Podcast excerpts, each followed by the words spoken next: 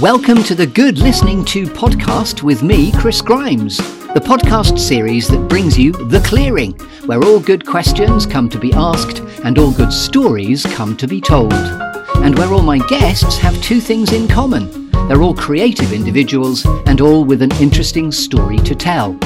There are some lovely storytelling metaphors a clearing, a tree, a storytelling exercise called 54321, some alchemy, some gold, and a cake. So, yes, who are you? What's your story? And what life lessons learned along your way would you like to share with us? So, welcome to a GLT with me, CG, and we're recording. And, oh, yes, now, welcome. This is a very privileged, awesome, wonderful day in the sunshine of the clearing. Um, I'm really excited to talk to Genevieve Grant Thompson, who I have long thought of as being a real wise, wise woman. If you were from Ireland, which you're not, you'd be a banshee in a good way. You're from New York, we get that. Um, why I'm excited, and just to blow lots of smoke at you, is I've known you for um, this will be our 11th year. I met you in 2010 at a really energetic shift moment in my life. And you were a, a, real mentor and continue to be ever since, actually. And I often think about you. And indeed, if I could credit you with um, one of the most profound lines I still use in my own coaching about energy being you know, the elixir of all connection, um, you said once, your energy is like a precious pot of golden honey.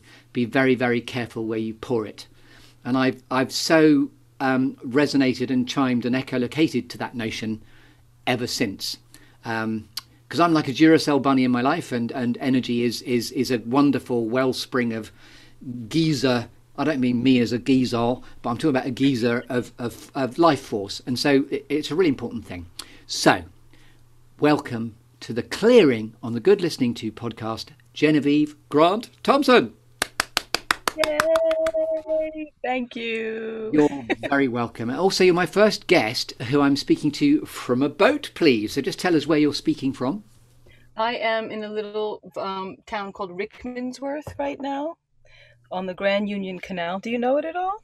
I do. Rickmansworth, ironically, was the place of my first ever teaching practice when I was doing really? um, a junior school placement. When I was at the Central School of Speech and Drama doing my teaching degree, Rickmansworth was the first first year of my four year degree placement. Wow. Well, that's where I am. So there's a there's a, a thing called an aquadrome with beautiful lakes, and we're on the canal, and um, yeah, I'm sitting on my boat with the water on one side and the towpath on the other, and floating. Last time I saw you, actually, which is quite a few years ago now, um, was on the boat or one of. You've got two boats, haven't you? We used to. Well, yeah, we used to, and then we had one, and now we have two again. So yeah, we we have two, but it's it's one of them is different to what you uh, know. Yeah. Okie dokie. So yes, yeah. welcome. We're going to take you through the lovely construct of the storytelling metaphors as we go. So the first thing to talk to you about um, is uh, if somebody does that rather clunky thing and they don't have any reference point as to who we are, and they just turn to you and say, uh, "What do you do?" What's your favourite way of answering that, Genevieve? Ah, that's funny. I haven't been asked that in such a long time.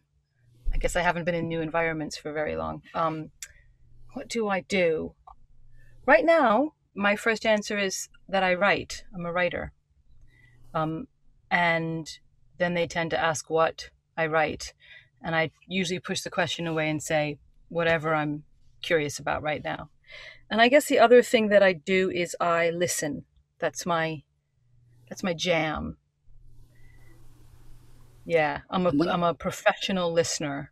And interestingly, when I googled you because I could before we did this conversation, interestingly, right. as it happens on your LinkedIn profile, it just says writer first and foremost, a personal performance yeah. coach, and then you've also said somatic worker, which is an intriguing word. Yes, so that that refers to. Um, I started off as a massage therapist in that field of somatic work, and then began to doing massage since 2001, I think. Um, and so for me, somatic worker means acknowledging that we are inhabiting and inhabited through our bodies and doing work with that. So people come to me for a massage session, but very often what ends up happening is that we work with language as well as touch and movement through whatever their blocks are. Um, and massage therapy just never seemed to really speak to all of that. So these days, I can work with people um, by talking with them about their concerns. Someone might call up and say, hey, I've got this ache over here and I think this is going on. There's a particular kind of conversation you can have about your somatic, your bodily experience, and your senses and your kinesthetic sense and how that makes meaning for you in the world, and therefore how you can be better in the world and in your body. And to be explicit, then, somatic, I've inferred the meaning of it from what you've just been explaining, but, but in a yeah, nutshell, what somatic just means body. Yeah, yeah. So the soma is the body. Um, and but the but the word means more than just like oh my foot it means the the thing that I call myself that is material. Beautifully put, yes. In fact, interestingly, I was speaking to somebody just yesterday who talked about their chronic pain situation, which is mm. slightly left of field to what I thought we were there talking about. But they talked intriguingly, somatically, about how uh, they have a groin strain, but it affects their jaw. And I was intrigued by that because yeah. of the jaw. And I had no idea until we, I said, tell me a bit more if you want to. And, and just the idea that, that, that uh, parts of our body are surprisingly linked was what I took from that. Absolutely. There's there's a really simple trick you can do where if you stick your finger in your mouth, thumb in your mouth, and suck on it, you will often feel your pelvic floor move, like lift. Wow. right? So there's a really that's I love that game where you just sort of you got to get relaxed and you got to listen for it, but you will often feel a little tug. Um, there's like the body is just an extraordinary thing. It's an it's a, such a cool device and machine, and it's also the only way that we know anything is through what we experience. I we love to that. experience our body. You know, people listening, I would encourage you to stick your thumb in your mouth, give it a good suck, and see if you feel. A, so that that makes such sense to the notion of a baby wanting comfort and then adults subsequently yeah. wanting comfort exactly exactly and it's and it's you know and that's all of that discovery came about through um, the recognition of oxytocin as the sort of drug of love right and so and that was discovered i forget the name of the woman who figured it out course it was a woman um, and she was into sort of psychoanalysis and neurology i think but she discovered that there was this particular chemical that our bodies produce that happens when we feel that particular feeling of love. And I think her research focused predominantly on mothers and babies. Beautiful. Right. Lovely. So, so which, I have, which I have to say makes me think of you because the thing that I, one of the things that I think about when I think of you is how in love you are with your family and your children. Thank you. I, thank that's you. like, really That's the thing that I first knew about you that always carried that feeling of like, oh, that tenderness and that yeah, so there's oxytocin in the air in your house all the time, I'm sure. it's nice to be able to name it now. What's that smell? Oh, it's oxytocin. it's good. Lovely. Love that. And we, 10 years ago, we had sort of working voices in common, which is how I met you. But you were such yeah. a profound and immediate sort of wise presence that I remember thinking, you know, in the culture of the company that we then I strayed into, there was a sort of an idea of a door opening and then immediate inclusivity. And I remember being slightly in awe, if I may, about the fact that, gosh, day one, I'm going to be alongside this person. Um, and it was just a real, and he really gave me the nudge of confidence, having had a real, um, I'd had a real hiccup uh, and, a, and a, I was sort of dashed on the rock of something circa 2010. But actually, 10 to now has been when I've really, really found my true purpose. But you're at the sort of genesis point of a newfound reinvigoration, which is, you know, again, it, it, it, there's a story behind the story there, which we don't need to go into. But it's just really, really lovely to reconnect with you now and, and give you the gift of bringing you into the construct of the Good Listening To podcast. Yeah, so, so you've you've built and, and, and built this thing for yourself, and now I get to sit in the world that you've built, which is really lovely. And I remember one of my favorite moments of coaching, teaching ever was when I got to coach you. Because oh. because you went bing. Gosh, uh, thank you. I, I that's I find that quite moving. Thank you. That's very generous. So my gift back to you then shall we say, is to bring you into the Good Listening To podcast structure. So, first and foremost, as I do with all my guests, let's talk about a clearing, Genevieve Grant Thompson. Uh, metaphorically or literally, What is a clearing for you? Um, I think of two things when I think of a clearing in terms of a space to like what I crave when I want to make my work in the world. Um, and and one is an actual clearing, like walking through just over here, for example. I'm pointing to where the trees are on that side of me. Um, you can walk through the woods and there's lakes, and then you can turn a corner and find a little spot where people are not hanging out, where there's a bit of grass surrounded by trees. And I was thinking about that specifically, and I think for me, in that respect, a physical clearing is actually not so much a clearing, but the spot at the base of a tree. Every now and then you find a tree where you can sit at where the trunk meets the ground and it kind of holds you. Or climbing a tree, you know, like trees that are quite user friendly. You can climb a tree and you know you could sit in the cradle of a of a quite a large branch. For me, that's like a everything, every cell in my body just goes, oh, okay. And now I can settle and be calm. Um, and the other thing is my desk. My desk, which is just a plank of wood stuck above some bookcases, but it's it's the site of my promise to myself that I can do deep thinking and good work. In a clearing is a tree and you and me. I love that. Also, re reintroducing myself to you there, uh, and thinking about the honey line that I've already attributed to you. Um, mm-hmm. There was an extraordinary picture, ironically, of a big honey, um, a bee honeycomb, extraordinary, sumptuous picture of honey attached to a tree. Um, so, mm-hmm. so I love the fact that there, in your clearing is a tree, and also the plank and the wood of your desk. Yeah. Also behind you, there's wood as well. You've got some paneling yeah. within your boat. Also, I know because of your wonderful nomadic um, tendency, I think you said Thursdays is boot mo- is boat moving day. Is that what you said? Because we were talking yeah. about when to take. Yeah, I don't move every Thursday, but it, because of the rhythm of of the rest of my life, I try to reserve a day when I know I'm going to move a boat. If if we were to move the boat, it would be Thursday. Yes. Yeah. Um, and you don't do anything else on boat moving day. You yes. don't make any other promises because you never know what's going to happen. But I love the fact that you're in search or the epic quest to find a new clearing in the next mooring spot.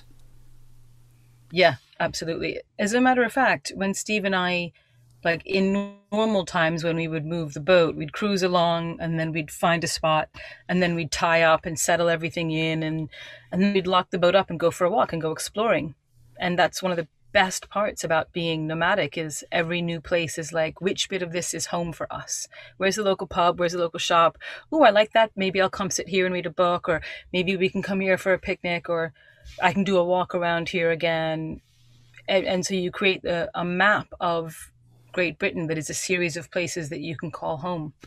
And how often do you return? Because I presume because it's a limited infrastructure, you can't be going to brand brand new places each time, can you?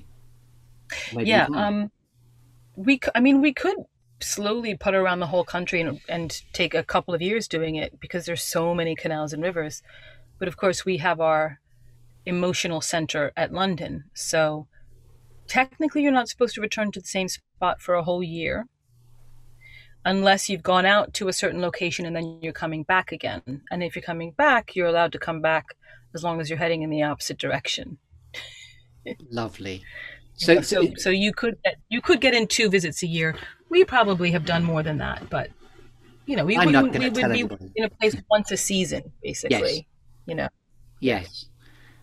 And of itself, the sort of the, the nomadic freedom of the boat I used to be intrigued by where you come in from today. Then, whenever we met, even in the early days, uh, ten years ago. So I love the yeah. fact that it's obviously a, a lifestyle where you expanded to two boats, shrunk again. Now you're back to two boats. Very nice. So um, I yeah. love the segue of the tree in the clearing is perfect. Get you because I now want to bring a tree into the clearing anyway. So how ahead of the curve were you? And we're going to shake your tree to see which storytelling apples fall out. Um, so it can be a tree of your choosing or of your you know architecture as you like. So you're going to climb the tree and um, we're going to let some storytelling apples mm-hmm. fall out. And they take the form of the lovely storytelling exercise called 54321, where you've had five minutes, or as long as you've mm-hmm. needed, to think about four things that have shaped you, three things that inspire you, two things that never fail to squirrels, as you said yourself when I told you about this, to get your attention. And then one quirky or unusual fact about you we couldn't also possibly know about you until you tell us. So over to you. You can go where you like, when you like, and you can clonk apples on my head as you see fit. So okay. off you go.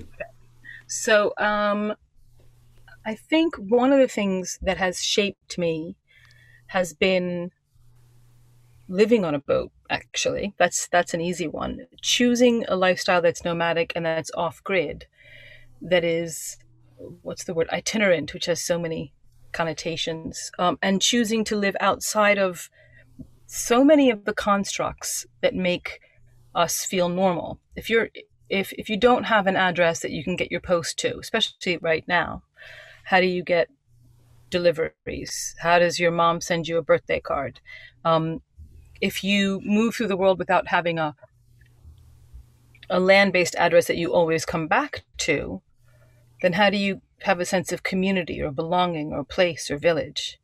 Um, and all of the things that all of the emotional stuff that we attach to being on a grid with an address and a map um, even the aspiration to like own a, a, house or a piece of land. So many of these things you you become aware of when only when you step outside of them really. And then because i because now i naturally inhabit this place outside of it i get to make more conscious choices about what i want to step back into. Yes so i have never had a geographic community except for a very brief period um, living in baltimore in the states but i've hardly ever identified with a particular location or piece of land or even group of people. Um, and living the way that I am supports that and makes it feel more normal. So it's like, yeah, of course, as opposed to me feeling disjointed in how I'm arranged in the world. And being conscious of who I'm going to bother to visit because they don't know where I live anymore. So I've got to make sure I make myself available. Being conscious of who I tell where I live. Um, and how much water I use because I take my water with me. I'm not plugged into a system or how I generate my electricity. That kind of consciousness has certainly shaped my sense of, um, it's probably accelerated my sense of, you know, what's going on on the planet climate wise. And there's, and it's, and it's refined my sense of power and responsibility. I remember when, when you and I first met, I was working on this idea for myself. I don't know if I talked about it much, but trying to figure out what power is and how it works. And it, it kept occurring to me that the more responsibility you take, the more the right kind of power you have. Um, and it seems to me that living on a boat allows me to practice that in immediate ways all the time. There's um, such so an imme- there's such an autonomy in the freedom of deciding. I suppose the metaphorical gypsy life, where you go where the winds take you, or or where the yeah. tides take you, or where the waterways allow. Yeah, absolutely. And freedom is probably my, you know, if you were to ask me what what I'm what I've been looking for my whole life, it's freedom. It's freedom, and and every decision I make is a, is me choosing a different kind of freedom and playing with what that feels like. And if, if you want me to stop doing something or leave a place or give up on something, just make me feel like you're taking away my freedom and I'm out. you know. So I think you've you've you've hit the nail on the head that freedom and autonomy definitely is a big part of that. And in fact, the very powerful adage, and I don't mind reincorporating it, the my energy is like a precious pot of golden honey. I've got to be very careful where I pour it. I remember yeah. really profoundly that was a very profound moment of exit you were going. Yes, yes. And yeah. what's so lovely is I've come to find you again, knowing that you left and knowing how powerful that was. Right. Yeah. That's a very good point. Actually, it's like, and it's and it's it's very much that feeling of, so what you've been up to? Yeah. We've been born it, right? yeah. And in all your freedom, I also know that you're very profoundly attached to where you're from. Because I remember lucky enough to be with you in New York, where you're from, and forgive me if it's somewhere else. But but but I remember that being there was a little trip once and we had some comedy moments of going to deliver for a client where we're like scrabbling around trying to work out what the fuck we're doing you know trying to yeah. finalize a program and we're live oh fuckity fuck it was all really exciting in the back of a New York cab, and it was to do with it. yeah. We were in a car. Yeah, yeah, and, and, it was like, uh, but but we we nailed it. But um, there was a, a, sense of you pointing out the window, going, oh, oh, oh, oh. There was there was a sense of, oh, this is your patch. Yes, yes, and that was, and so yeah, there's there are particular aspects of New York that that do feel like home to me. They don't feel like it anymore. So it's it's it's a it's a temporal thing, right? Like I can point to buildings and neighborhoods and say I did that there and that means that to me, but it's all historic. And yes. New York has changed so much. So so that's what I mean like I I can no longer identify with New York as it is, but I of course have a, a have an historical love of it. Um yeah. And yeah, so I don't know how how freedom shows up there, but there's definitely a sense of actually the the reason I love the culture that I experienced in New York so much was I felt free. And, and it also seems like you know you're you're you take a sense of who your own community goes with you where you go. So obviously there's yeah. you and Steve connected, but but it's not like you're completely abandoning and moving on. You're actually it's a bit like bringing your community to the new community you decide to be in. So there's a piece yeah. there because you're bringing yourself yeah. as a unit of containment with you. So it's not not completely, you know, just utter abandon whenever you go anywhere. So there's real commitment no, to it. It's it's sort of in it it it gets imprinted in you, right, and in your cells and in your habits and in your language, and then you exactly as you say, you you take it with you where you go. I know that, for example, I was living in New York and then I moved to Baltimore, and that's another thing that shaped me I spent about a decade in Baltimore before I came came to London. That was a decade between like mid 20s and mid 30s where most of us start to go I think I know who I am a little bit. Like this is my thing, this is not my thing. This is how I want my relationships and friendships to go. These are my real interests, those are not really my interests. That kind of discovery. Um, and there was a there was a real sense of of um, being met.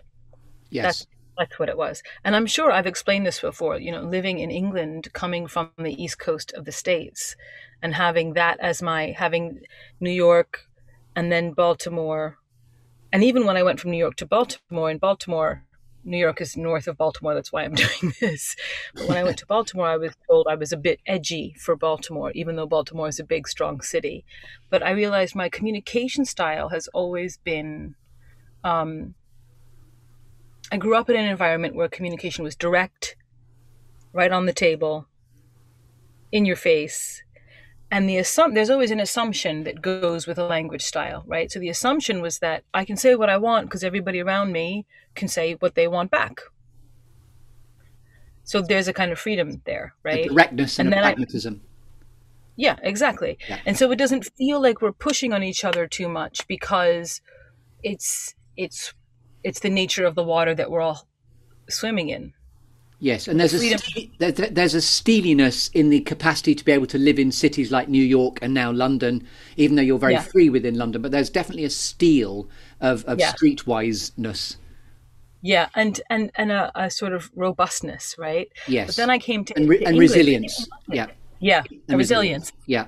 And you don't feel it until you go somewhere else, right? It's just it's just how it is. So I come to London, and what I discovered in my first few years, I'm walking around being direct, you know, up front and asking questions out loud, and all around me, people are going like, awkward, you know, and kind of going shh, shh, like easy, easy now. And what I learned was that the freedom that sort of the British culture, maybe in the south of England, I notice it's different as as as you go north. The way that people allow space for each other here is by not saying things too loudly, is by not saying things out loud because mm. there's a feeling of I don't want to impose on you, right? And so so for me, I was like, why isn't anybody telling me anything? I don't know what's going on you, you know they're all keeping secrets but there was very much a sense of we're going to let you do your thing and have our opinions and tell them to each other but not you and give you space to do what you want and so yeah so there's i mean you you can find freedom and anywhere i guess but that but yeah definitely that i noticed that and that was it was quite i think that probably shaped me as well in that i because I wasn't expecting it, because I didn't come here to settle. I came here to go to school and then I thought mm-hmm. I was going home again. So I was curious about what was going on, but I was there to study. Um, and while I was doing that, I had to work part time. So I'm learning this as a byproduct, not okay. giving it my yeah, yeah. full attention. And and, um, and, and, by the way, yeah. I, I, I very nearly got back in touch with you recently, but then didn't because I know that you'd gone home for a very, very profound reason. And I don't yeah. know if you're going to talk about this or not, but I'll just mention what it is. But I know it's to do with the, the recent, you know, very sad death of your father. But that's yeah. where you, you did a, a, return home, didn't you? And I don't know whether you went back to New York or whether it was Baltimore or. Well, I, actually, that was that was another weird thing, um, and that that's definitely something that has shaped me. I my father, who's who's from New York, New Jersey, and raised us in New Jersey um, has lived for over a decade on his sailboat, and he's and his sailboat was in the Caribbean. Oh. So what's so what's funny is here in this. So I'm black and white, right? Racially speaking, in the sort of dumbest terms, black and white. My mom is is a white lady with blonde hair and fair skin. My father is a African American guy with the afro and the dark skin. Here in this country, mixed race, people assume that you're Caribbean. That's the automatic assumption. That's the that's the windrush that came here. So they look at me and they assume it's probably Caribbean going on. My father is not Caribbean, but my father, since I moved here, lived on his boat with his girlfriend in the Caribbean. They sailed from the East Coast all the way down to the Virgin Islands and lived there. And had he been in Britain, they'd have done an inverse windrush. exactly. Like, right. Rush, it's called a rush wind if you go the other way. Rush wind, the rush wind, exactly. Flip it. We're, we're, we're going to take some of your land now. you know, but, um, but so I went to the Caribbean, which is not my home at all another thing that's foreign, absolutely foreign to me. Everything about it is utterly foreign. Is that where you went to help him die? Then, sorry. Yes, yeah. exactly. So, so, and so in March we got the word that he was being sent home to die, and my father's home is on his boat, right? And his boat is not in a marina; it's in a harbor. and so I went to the Virgin Islands to St. John to help my father die at home. Um, and so it's one thing, again, house on land, you're plugged into the grid, you've got all the resources, it's time to get a hospital bed in, you move out the furniture, you get a hospital bed. That's interesting enough. That's enough of a journey. Try doing it on a boat. And this isn't a yacht. This is like a 38 foot, I think, sailboat where all the furniture is built in. There's no room for a hospital bed. Um, and and then so I was there for about two months living in a place where it's like 35 degrees all the time, humid, you know, um, hurricanes. It's like this weird paradise, but I'm there for this weird grieving process. And you don't have cold weather, but you have hurricanes. It's a trade off, you know. And then my father wasn't dying as fast as we all thought he would, including him. And so I came home to England to my boat and my husband. And then well, honestly, it really was a bit of a. I mean, I, I know everyone's had a rough year. I came. I was going to say I came home to my boat, my husband, and our cat, and then my cat died. Oh, pussy cat. I know. I know. And what was your pussy cat's yeah. name? Charlotte. Of course, oh, Charlotte. Charlotte the yeah. Moggy is no exactly. more. I'm sorry. and then, and then about so that was June, and then September it was like, yeah, no, he, Papa really is dying, and his his partner Sandra, she she needs help, and I my agenda, my commitment was to help her, was to was to be a part of that process and to be in it as much as I could. So I got back on a plane right around the time we went into our second lockdown. I got back on a plane again to to St. John, and it was wild because the people in the Caribbean figured I was the son of a Caribbean man or person who had gone off and was coming home. So they thought I was doing some kind of homecoming, even though I wasn't local. They thought I was somehow, and I everybody thought I was yes from somewhere where I wasn't. Yes, like no nobody but me and my immediate family knew that you know that none were, there, were there other siblings wrapped around you in this quest to help your father as yeah, exit? Absolutely Yeah. So my brother, who lives on the East Coast in the states in New Jersey, I think his he had like a four hour flight to get back and forth. We all had to deal with COVID protection, so we all had to be very careful about when it was worth flying, Yes. um, and how to fly safely. So he he could come and go more easily. So he would come for a bit and help, and then he would go home and get. He has a wife and a kid, um, and then he so he could jump back and forth. And my father's partner's daughter, Kara, came to support as well. and did you all did you all manage to configure in the right place at the right time for what you were there to do? I think well we did and you know we did and we didn't. Um it, what was amazing was how all five of us ended up on a tiny little sailboat and managed to find space and make it work. And there was something really beautiful in how everybody found their skills, right? So Kara was always very good at noticing when we needed to eat and like the the comforts of like go get groceries and cook us some food and just make sure that people have The you know, clean yeah. sheets on the beds, and just she, she had an eye for that when the rest of us were going like this. My Yeah. brother is a is a is an artist and a carpenter, and he took over the task of building my father's coffin, Wow. which And was is your, your father was very aware during all of this as well? aware. He able-bodied. He was he was slowly getting weaker, yeah. and eventually he had a hard time finding words. But he was he was fully cognizant, alive, able-bodied most of the time. It was it was almost more difficult because he's his whole. I realize now it's that old. um You don't know what you got till it's gone, right? All of my father's power. Well, maybe 80% of my father's power in the world was down to the fact that he could do it himself. Oh yes. And in the last year of his life, he lost, and actually for years he'd been getting older and weaker, you know. And when I would come visit, he would hide things from me. Like uh, there was a time when he had joint pain and he couldn't handle ropes very well, which on a sailboat, you need to be able to handle ropes. So he had made a secret plan with his partner. He would just say, Can you get that for me? And she wouldn't argue with him because he didn't want me to know that he couldn't handle the ropes because his hands were hurting. Um, and then finally he got busted. I found out and used my somatic knowledge to help him fix his hands, and then he could handle ropes again. oh, but lovely. So you found your but- part. Obviously, your your, Yeah. your what you could do to lean in to help too was obvious in you being there, but also that's so lovely. You brought some of the somatic stuff as well.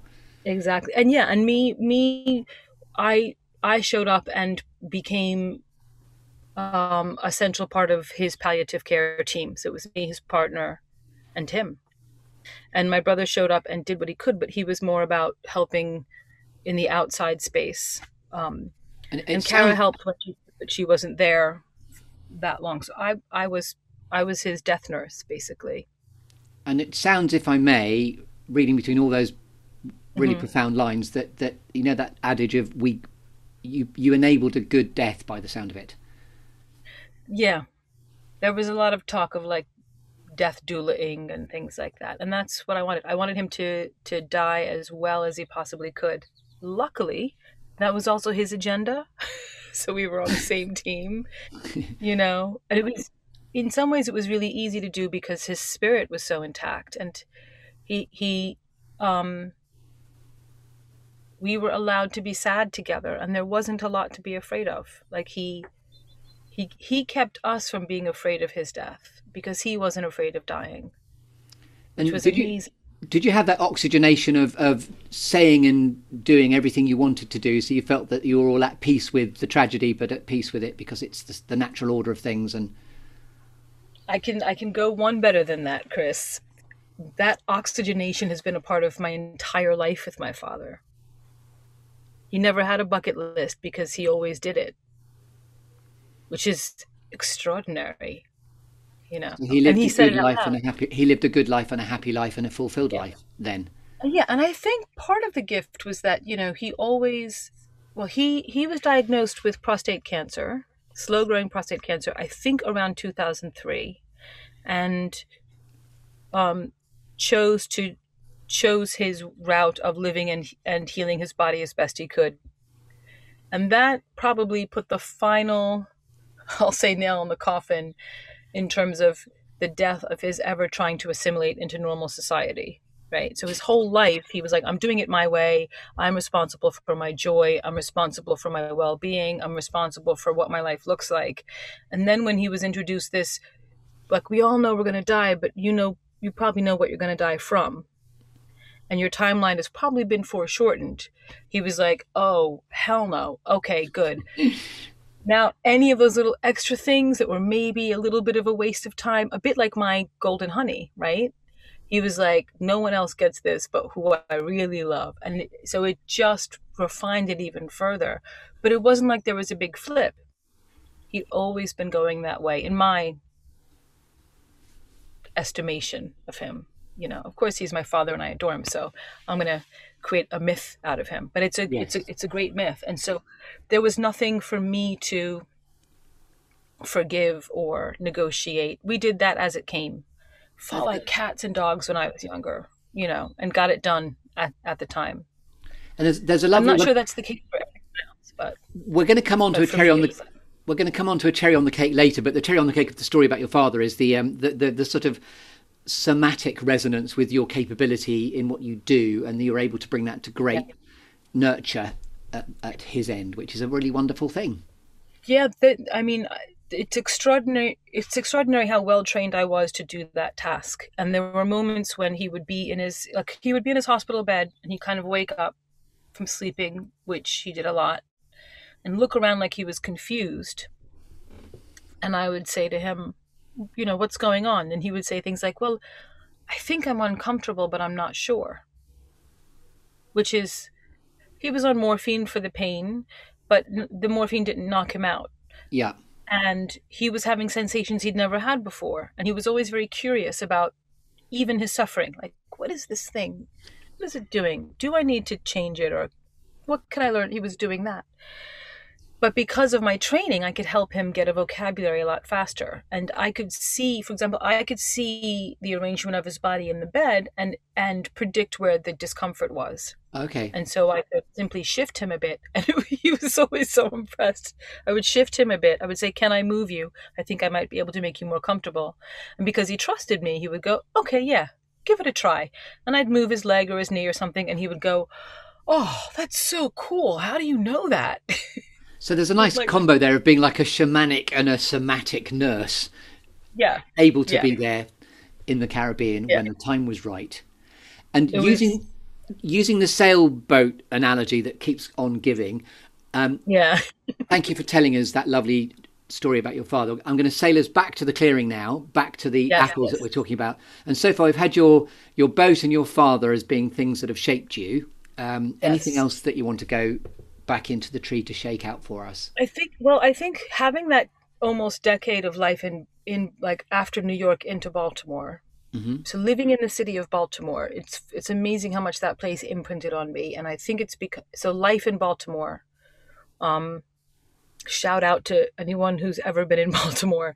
It's a city that had an extraordinary mix of um, poverty and wealth, um, fluidity between very separated neighborhoods um, in terms of poverty, wealth, race, it's a very gay city. It's a very camp city. It's like you can be before we had all this gender fluid language, everyone in Baltimore had that language because we were living it and around it, and it was just normalized.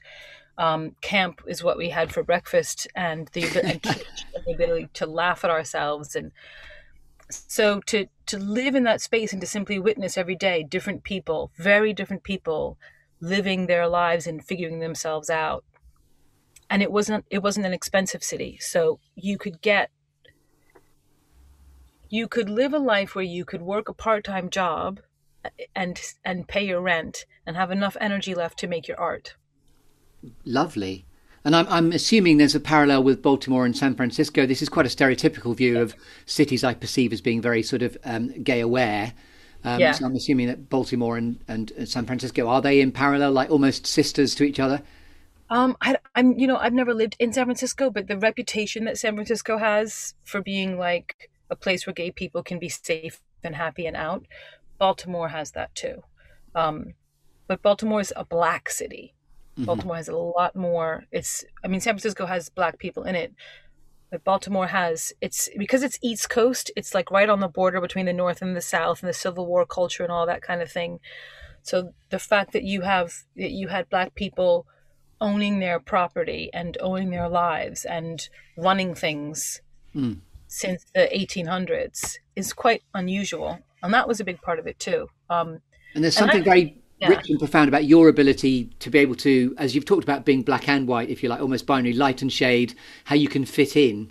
Because presumably Yeah. it's a bit like you know if you've got um, where the rain stops and it's not raining, light, dark, shade. You know you can you can presumably step either into yeah, either of those do- domains, I suppose. yeah, exactly. And it's it's funny. Um, I call it unconscious passing, right? Love that unconscious Right. passing from one domain to the other. One space- There's lots. I'm sure there's lots of times when I've had an easier way of moving through a space because of my look, and I had no awareness of it. I mean, this is this is how I understand what people talk about as white privilege now, right? You have a way of moving through a space. I'll give you a really simple example. My first year in in London, I was in school and I was studying, and a lot of my classmates were were Greek and you know your first few weeks you don't know anybody and you're trying to figure out how to make friends while you're studying. And i went to this reading harold pinter was doing a reading which was just like he's one of my heroes right? I'm like i'm he's alive and he's reading i'm there. So i'm in the queue outside to, to go in and someone i had seen around or met at some dinner or something or in a pub was ahead of me. I didn't know him but i knew who he was. So i Are we in London or Baltimore in this anecdote of Pinter? This is london Yeah, but this is just an example of that um, unconscious passing right Yeah, So I reach over and I tap him on the shoulder, thinking, I've got to be social. I've got to, you know, just say hi to people that you've seen before instead of do- hiding. So I tap him on the shoulder and he turns around. He looks at me, goes, Oh, hello, kisses me on both cheeks and introduces me to his friends. He's remembered my name, kisses on both cheeks. I'm like, Oh, I'm in, right? And all these people sort of absorb me into their, they've got a little group of wonderful, philosophical, active artist people, and they just absorb me in, invite me to whatever they're doing, talk to me like they're interested. About six months later, I'm sitting around with these people in a pub in South London, and I realize from their conversation with me that they're assuming that I am Greek like them. wow. The whole time all that treatment all that openness was because they thought i was a greek person in london And that's a beautiful testament to one's capability to chameleon like fit in when required. A bit like just change, not changing your spots or being inauthentic, but you've just, you know, if you if you turn Yeah. up to tap somebody on the shoulder, when you turn round, there's that immediacy of, is she like me? Can I? You know, humanity is what binds us all. There's obviously something that you're just. Imme- there's an immediacy of pre- presentation of self. Of my presence is here. Da da. I can work with that. Kiss on both cheeks. Boom, you're in. Which is a, a testament to connection, actually. exactly and they had assumed I, I had no idea that they had assumed i was greek for months You don't even like Cara Solera. I'm kidding. and so and by the time i clarified i was like no wait i'm not as far as i know there's no greek anywhere right Yeah. th- then they already liked me too much so i was still in you know what i mean but i think so baltimore had a lot of that going on i think um, you know baltimore's got loads of its own problems but there's a there's a sense of if you, could if you put on the right outfit you can hang out in any space Yes. you know So it's about a- adapt- adaptability as well. Yeah. Adaptability, the ability to to blend in. Yeah. And most importantly, I think this yes, here, here's the thing you'll like this yes and attitude. I'm all over that. over Baltimore. You Ah. show up, you stick a flower up up your nose, and you go, "This is my look." They go, "Yes," and what Here's else? You shrub know, for your, what, Here's a shrub for your ear. your bum. Right. exactly. Yeah. I was quite proud of myself. know. I didn't say But shrub up your bum. That's what I was thinking, but I didn't say Oh, it. So I was quite proud. I no, no, I yes, and it's now up my bum. That's lovely. And I- I think that goes hand in hand with being able to to to laugh at yourself. You know. yes, have a sense of oh. humour and humility. Yeah, humility, such a powerful thing. So, it's a- I love the idea of global head of oneself. You know, I'm global head of myself. I can go where I like, when I like, and I can find a way to Yeah. connect. And you know, I, I Yeah. enjoy I enjoy connecting with people, irrespective of who, the what, the where, the why, the who, the why, the, and and it's just interesting to see if you can find a way in. Which is partly Yeah. what this is about. I just love listening to people, which is why I've got really passionate about. Hey, I'll give this person a damn good listening to. What are they going to tell me? Exactly. Yeah, it's so much fun. And yeah, so I think yeah, so definitely being being in a city that was that allowed you to sort of try out all the different versions of yourself Yeah. and and and just gleefully welcome them all in, you know. That definitely shaped me. So yeah, so what do we got? We've got boat life, my time with my father, um Baltimore, being married. Next, big. I don't mean next marriage. I mean next bit of information. Next apple. Yeah. Next apple. Boom. Being married. Probably a lot because I I was never one of those girls who was like, one day I'll get married, I'll find my prince charming, and then we'll make a little house and a family, and everything will be okay. I never had that image for myself. So I have friends who are still kind of impressed that I'm actually married, and I always say that Steve is the only person I could have married. Ah, that's lovely. You found the soulmate, the only one that could or should Yeah. or would. like he's the only one for whom marriage was the right thing to do. Like if it wasn't for Steve, I wouldn't be married. And do you mind me asking, had you had previous offers? I've I'd had I'd had previous I mean, proposals.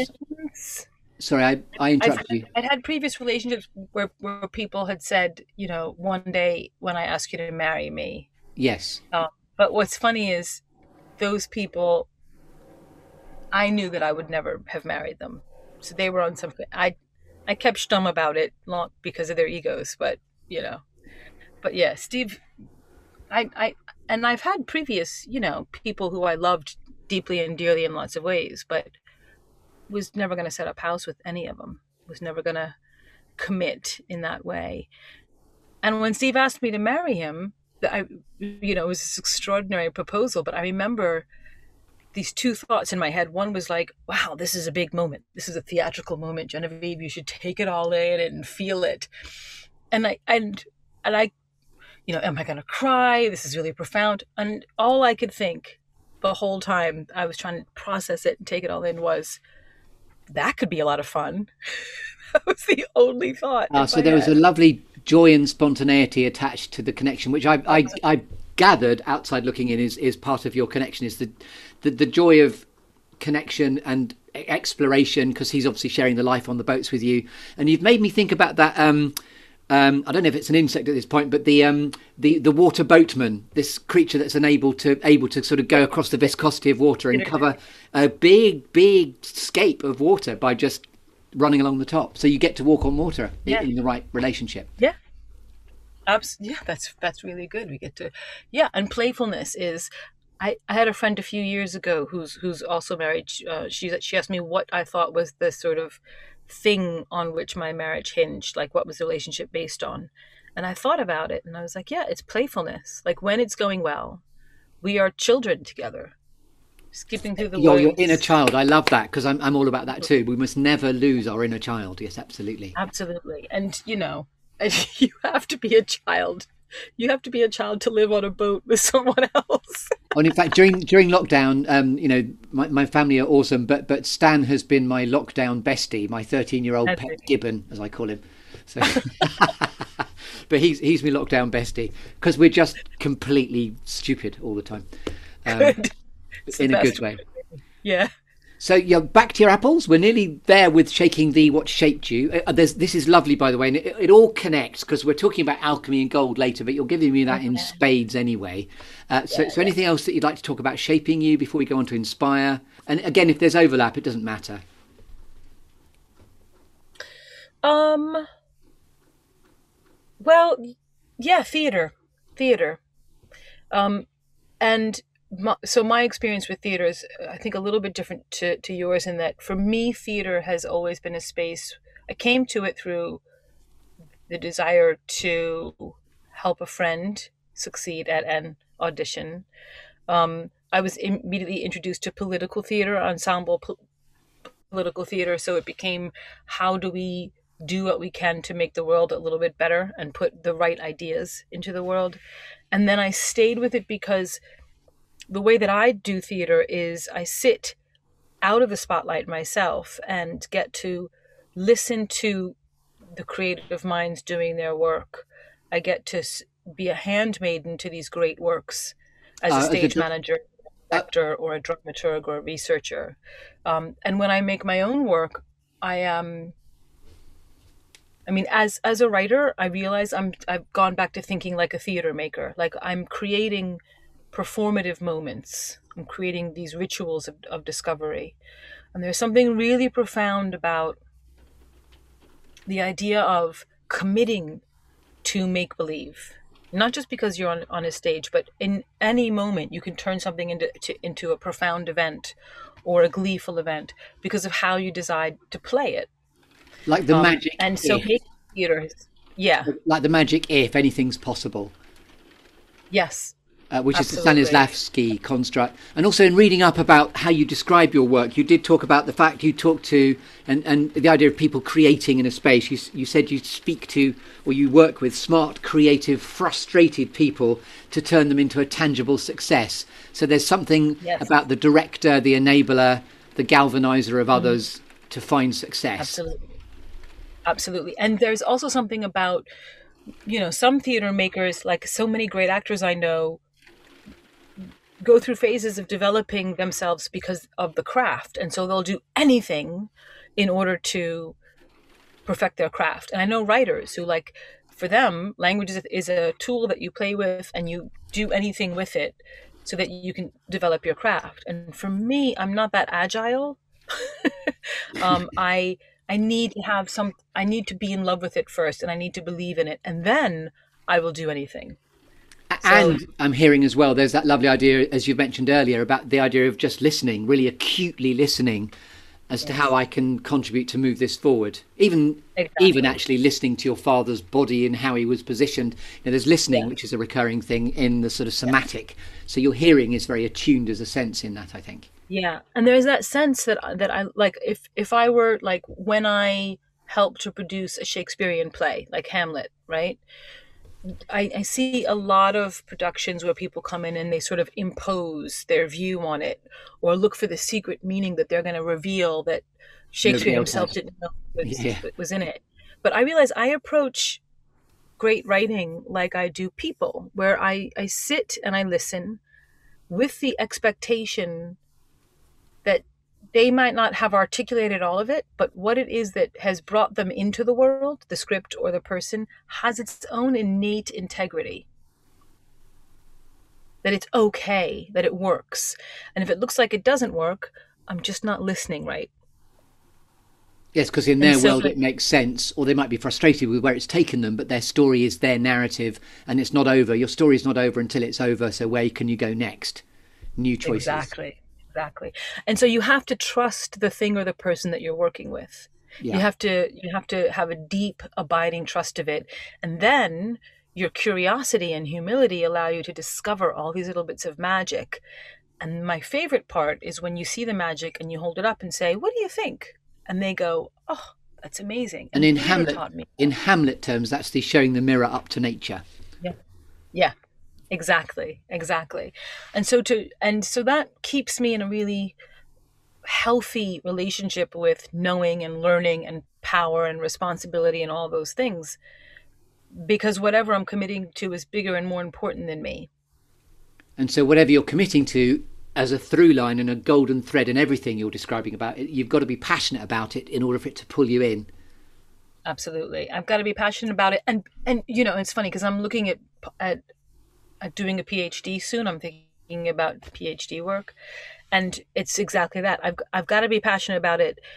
Part of it is because I know there will there will be hard days when I wish I didn't have to do it, and I know ahead of time on those days that it's that deep belief that the work is worth it that will keep yes. me going. If I haven't got that, I'm out. It's keep your then gold, trapped. Uh, keep your golden purpose in front of you yeah. you pull you towards your future. Exactly. Exactly. So I think, and we're still listening to the Good Listening to podcast with Grant, with uh, Genevieve Grant Thompson, um, or Grant Thompson Genevieve. We can mix it about a bit. So now we're up to three things that inspire you, please.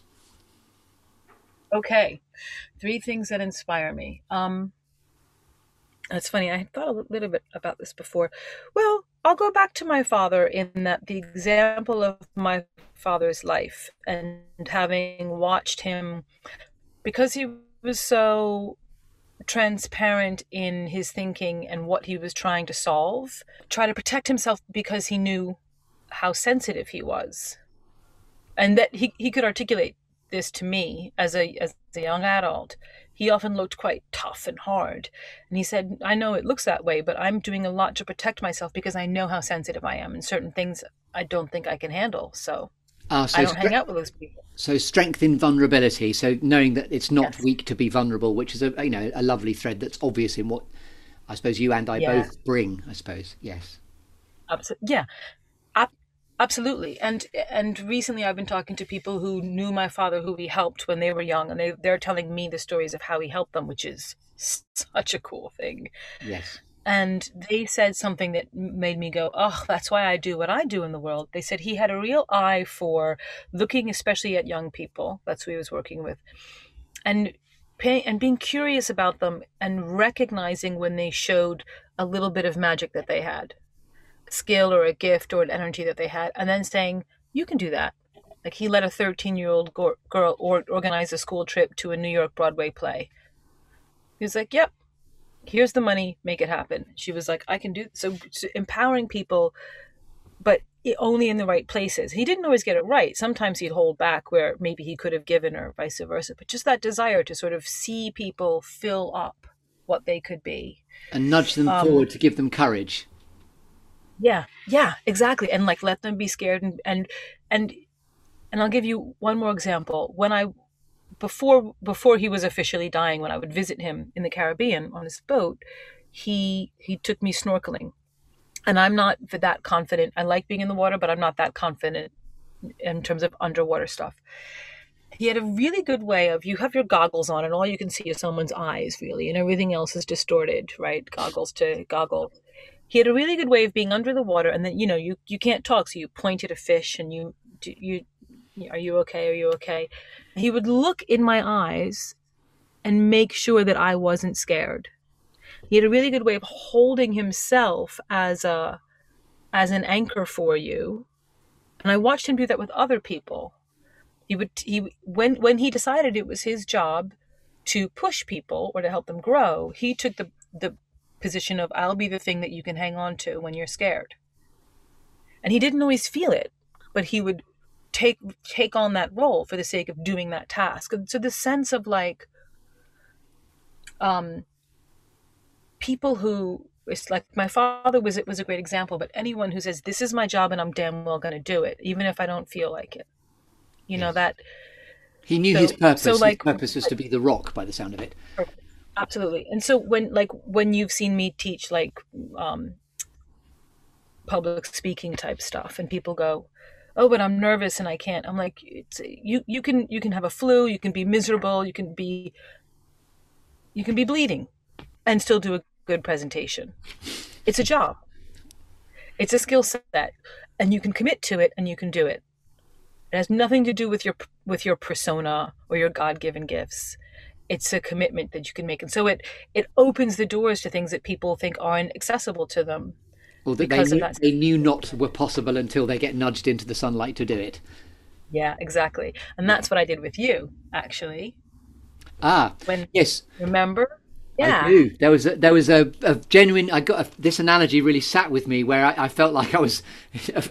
there was a bit of a new type of work I was doing, so I was a fledgling in a nest, and I just felt the Genevieve Grant Thompson big.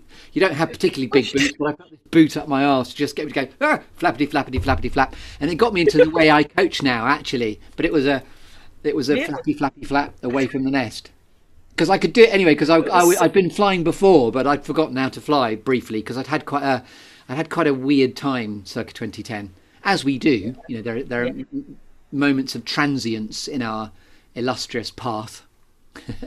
yeah, where where we go. I don't know who I am, and I guess you know I had that moment where I saw I completely trusted that you could do it. Oh, and in and fact, I, went, I need to credit you also with with you. You gave me the genesis of the the vocabulary of how I to this day still do coaching. It's grown and grown and grown, but it, the seeds of, of what you planted are, are now who I am as a coach, and it's down really importantly to you as as, a, as the early genesis points of, of nudging along the path to this whole delta of possibility that could open. Wow, awesome! Awesome. Take that Thank bit of silence as we let that float in the water. That's amazing. That's amazing. And we could be at the two things that whoop squirrels never fail to get your attention now. Yes. Okay, so I have to be honest. One thing that never fails to get my attention is squirrels. it is literally squirrels. so the thing that makes you go whoop squirrels is whoop squirrels.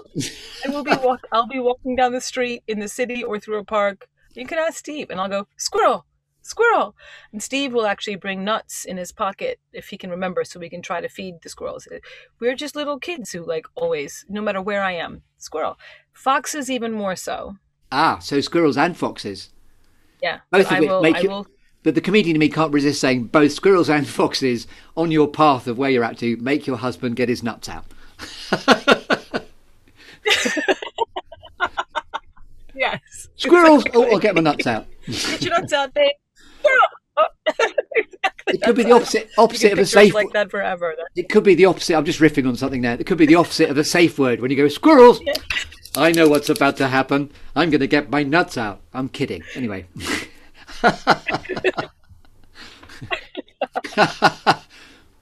so anyway, there you are. Um, squirrels. we- We'll leave that to. But yeah, I am.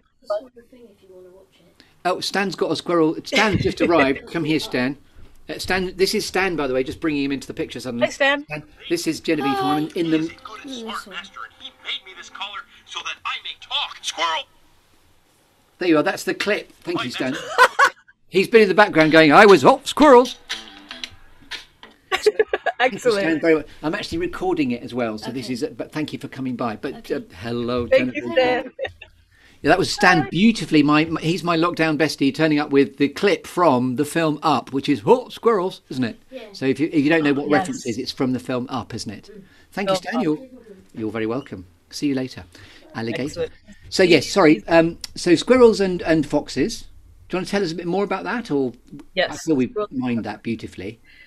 Well, it's just it's just i'm constant like i love that the innocent open sort of excitement of seeing critters do do what they do. Um yeah it's just honest it's true. But what else is what else never fails to grab my attention? Um oh. Light. Ooh, so let me show you. Let me see if i can show you what i mean. Can you see on my ceiling I'm seeing some lovely um, board of a boat, bit of boat board on the ceiling of the boat, and you're show me light refraction. Yes, you are. You're, uh, there's a sunlight refraction on the roof. I can see, So I could stare at that for hours. and I'm sure people could listen to that for hours. But remember, it's a visual clue you're giving us at the moment, and I'm having to describe it because we're on a podcast. Exactly. Yeah. But it's great So- because light reflection then is what you love to yeah, be exactly. absorbed by. Especially you know when light bounces off the water, or or a sunset, or a sunrise, or yes. um, Yes. light coming coming th- through the trees. I will always, it will always st- strike me. Um, and In I don't it's like an think immediate- I take it for granted. it's an immediate clearing of itself Yeah. that just suddenly appears, isn't it? The idea of oh, some refraction to admire. Yeah, exactly. And again, it's like a natural event, but weather, light, the way it bounces through things in cities in in in natural habitats, especially if it's moving light, it always gets me. And it's and I think it is. It's it's back to that probably that somatic, that bodily thing of just mm. I'm a creature in the world and this is information about my natural habitat and it always just gets me. And do you remember? Uh, I will put. I'll. I'll make sure I get the picture again and drop it into the bottom of what we're talking about somehow. But there is that picture of that your quote again about sun, about honey being your precious pot of golden honey and energy. But it, there's an Yeah. extraordinary picture in a in a I think it's a Venezuelan sort of rich jungly environment. I, I, my geography could be barking there, but it's sun shining through an incredibly fat honeycomb full of honey, and the, the sunlight refracting off it. So if you've not seen the photograph, I'll make sure I send it to you because that picture made me think of you and our connection uh, because of just honey. Per- yeah that's perfect. So that that that idea of like just you could just stare at the light shining through that for ages right? And actually i can send you i've been doing a i've been doing a thing lately that i call the listening project. But what i do is you know how you're walking through the world and you hear a sound? Yeah. that if you could isolate you're like that's just something i could listen to for a while. It's interesting Yes. a little capture. And so what i do is i i i you, I take my video camera on my little smartphone and aim it at something in the environment that doesn't necessarily have to do with the sound itself. It's just what's going on and take just a one minute video. But what I'm really doing is focusing on the sound. So Yes. what's wonderful is you end up walking through the world and just pausing for a whole 60 seconds and just listening. It's like being absorbed by one of nature's installations. Yeah, exactly. And if only And you're so present got- enough, if only you're present enough to notice them, they can pass you by often, can't they? Exactly. So these little moments of like like like nature gave you a squirrel, right? You just ugh, and you just can sit and enjoy it for a minute. But I can send you one that I have that is what I, ended up doing was putting the camera down, and there was this really wonderful reflection, refraction on the water of the light above. That is an, a perfect example of how the light got it. And I think Steve actually saw it and said, "You need to capture Yes. this one." There is that, um, But the sound of and it's, uh, th- this is guess the film that's on my mind. I can't remember the name of the film when there was suddenly just a montage of a plastic bag blowing in the wind. Do you remember there was a very Yes, famous that film? was um American American Beauty. Beauty, Thank Ameri- you, American Beauty. American Beauty. Thank you very much, American American Beauty. American.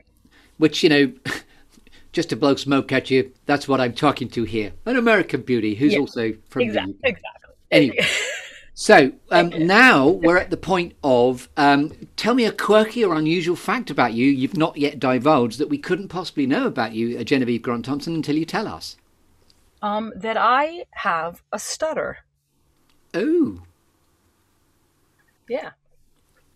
which I've is had it was- incredibly well disguised and, and you're in good company because way back when one of my comic heroes michael palin um, used to have a stutter Yeah. apparently and is, is who's in a fish called wanda where he exaggerated that and has created a foundation off the back of it sorry uh, it's not about him it's about you so tell me more Yeah, exactly. Um, and it's it's a lot like that, and it it still shows up as a somatic. ex- I still feel a little clutching up in my body sometimes around sounds, um, and I inherit it from my father.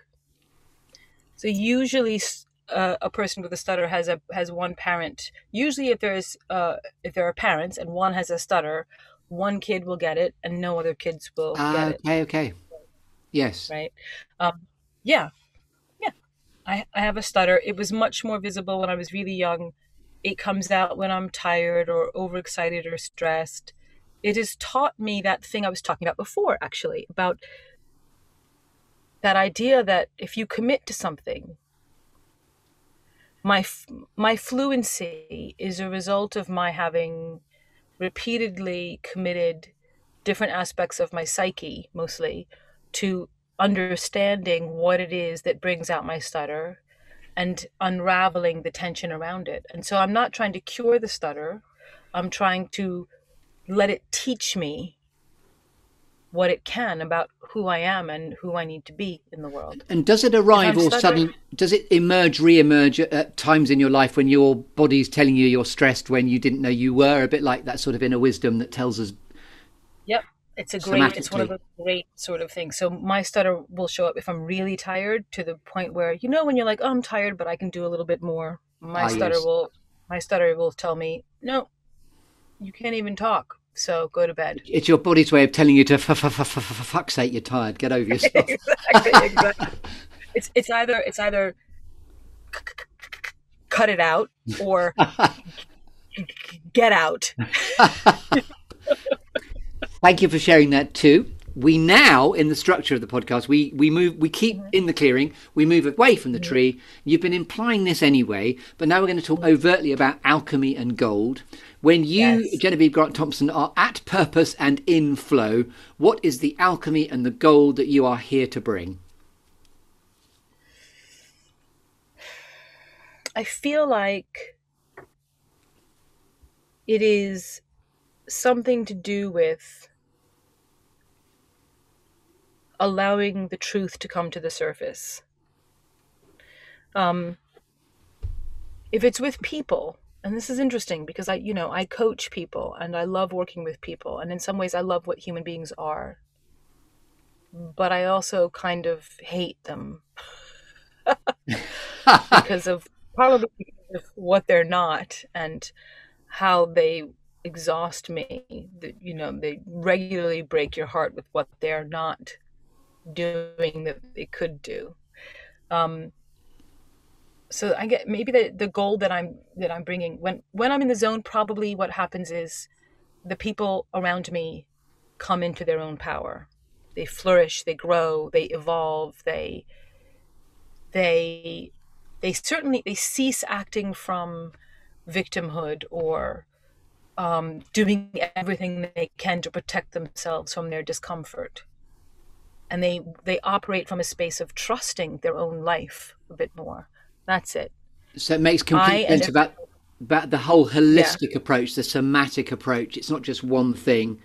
It, it's about Yeah. the, the whole person, the bigger fix. Even though we're in, you know, without getting into political stuff, the world has become so binary in a way that's been incredibly challenging and toxic. You know, whether it's COVID, schmovid, Trump, schmum, in Biden, schmeiden, all that stuff.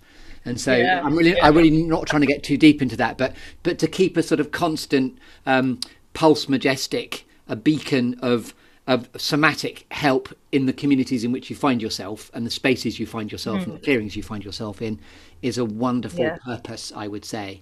Just to reflect that back to you. Yeah, absolutely. And it- and it, it, it reminds me of a very simple lesson I was given, probably from my mother actually. Um, any space that you go into, you should leave it just a tiny bit better than how you found it. Yeah, Otherwise, what are you doing there? Don't fart and leave and not fess up to the fact you've just farted. Brings a air freshener with you. You know, like yes.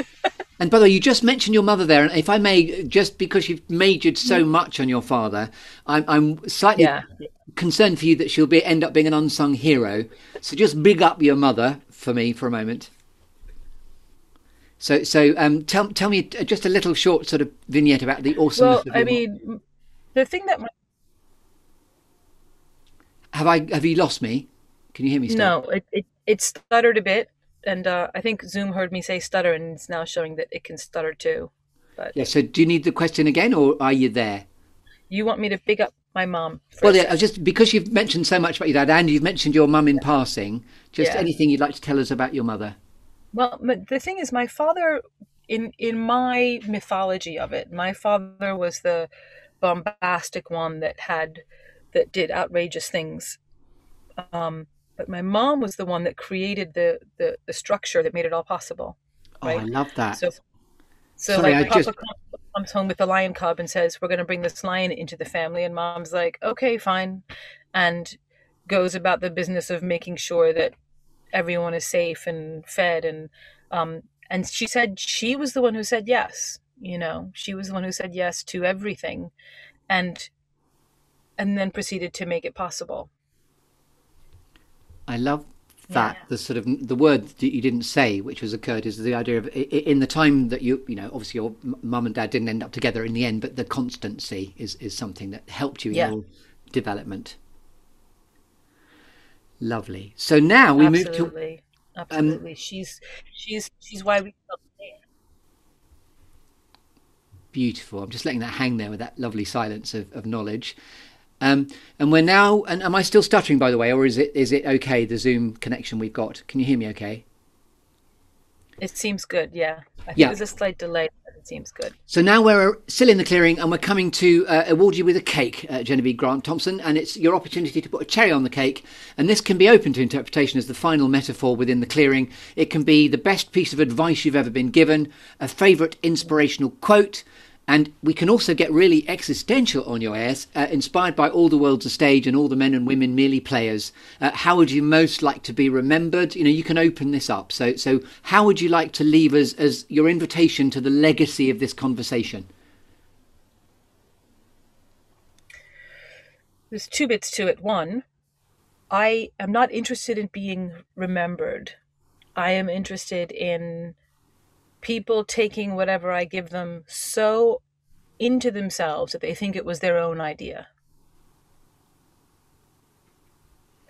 So if they forget that it was me that taught them that, but they remember that they felt good when they were around me, might be nice.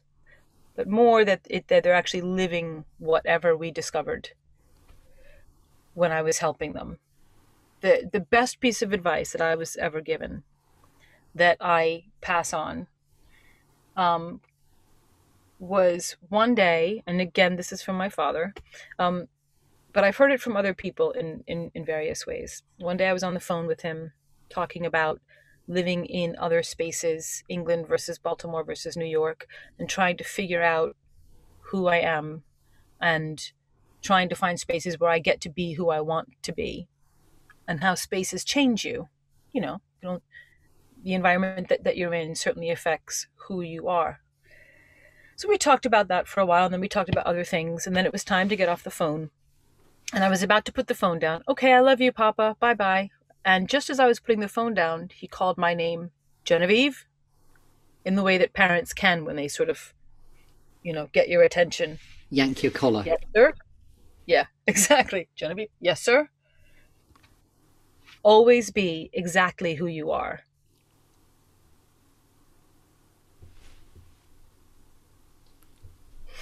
Beautiful. And as you were talking there, you reminded me of the quote that I may have even heard for the first time through your lips because it ended up being almost like a final slide on lots of stuff that I started to tune into was the idea of the, the Maya Angelou quote, which is people never remember what you say, but they always remember how you make them feel. And in, if I may, you're a, you're a really beautiful exponent of that too, I would say. Thank you. Thank you so much for blessing us with your presence here in the clearing. Um, if you want to find out more about Genevieve Grant Thompson on the old interweb, uh, the beautiful nomad that you are, there is the internet though that can reference you. So, so where would we Yeah. go to find out more about you to connect with you if we want to? I just have a tiny little website called uh, GenevieveK.com, and it tells you a little bit about me and how to get in touch. That's And the what do- easiest way. GenevieveK.com, and what does the K stand for? Catherine, of course, isn't it? Catherine. Yes. GenevieveK.com, and excuse my cough there. And um, absolutely delicious and beautiful. Thank you so much for um, gracing us with your presence, as I said, here on the Good Listening to podcast. Is there anything else you'd like to say? I think you're wonderful, Chris, and I love what you do in the world. Oh, I wasn't fishing for anything, but thank That, you. that's all right. That's what I want to say. It's genuinely what I want to say. a GLT with me, CG, and good night.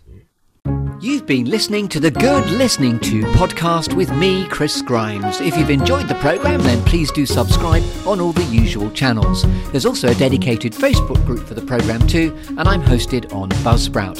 If you'd like to connect with me on LinkedIn, then please do, and then on Twitter and Instagram at that Chris Grimes. Also, if you'd be interested in having some coaching from me to help you level up your confidence, your personal impact, or your brand, then contact me via email chris at secondcurve.uk. So until next time, thank you for listening and goodbye.